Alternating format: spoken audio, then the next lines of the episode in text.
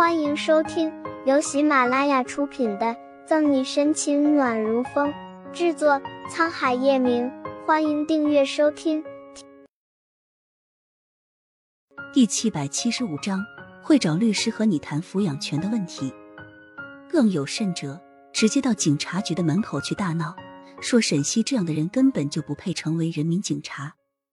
如果他还要在这个岗位上继续待下去，他们就天天到警察局门口来闹，直到将沈西开除为止。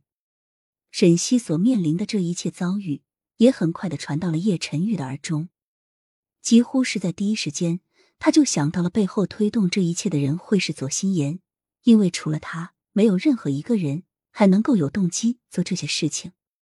想到这里，叶晨玉的眼底闪过一道暗色，拿起一旁的车钥匙，就起身去到了左心言的家里。左心言原本正在院子里面晒着太阳，就看见叶晨玉直接从外面走了进来。他还没有来得及说话，又见对方对他劈头盖脸地说道：“别以为我不知道这件事情是你搞的鬼，警告你，以后不许再随便打沈西的主意，否则一旦叫我知道了，我一定会让你后悔的。”叶晨玉的这番话一说出口，左心言嘴角才刚刚挂起的微笑，又一寸一寸地全部垮了下去。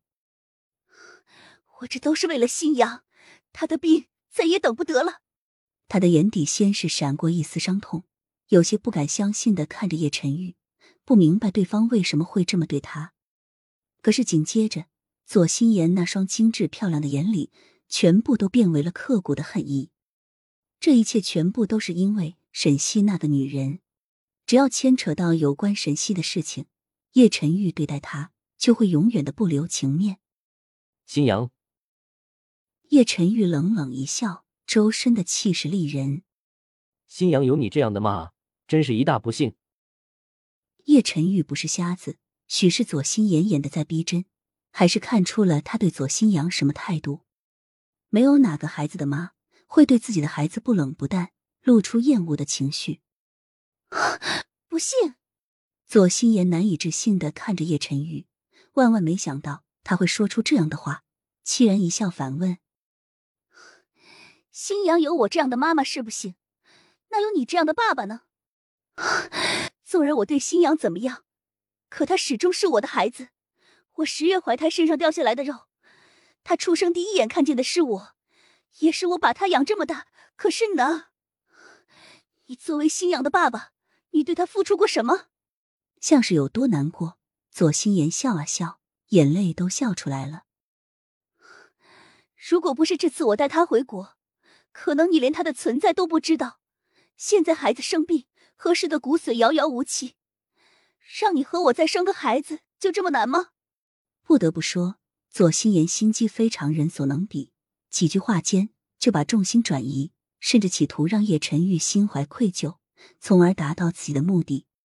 一石二鸟之计，1分钟的时间就让他想得如此周密。可是他忽略了，他面对的人是叶晨玉。骨髓的事不需要你操心，等新阳的病好了以后，我会找律师和你谈抚养权的问题。至于沈西那里，若你再敢有什么小动作，伤他分毫，那下城也没有你和左家一席之地了。叶晨玉不为左心言的话所动，红眸寒芒闪过，宛若黑夜中的鹰，冷傲孤寂却又盛气逼人。孑然独立间散发的是傲视天地的强势，让左心言不敢直会。如果早知道小包子的存在，叶晨玉哪还会放在左心言身边，无论用什么方法，早就带在身边好好养着了。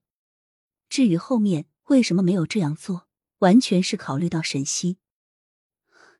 你要带走新阳？左心言慌了。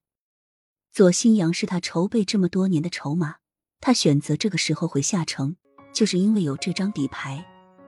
若是叶晨玉把左新阳夺走，那他所做的一切岂不是要功亏一篑了？有了计较，左心言心里顿时后悔了。叶晨玉的脾性从不容许人威胁质疑，而他今天太着急，正好犯了大忌。本集结束了，不要走开，精彩马上回来。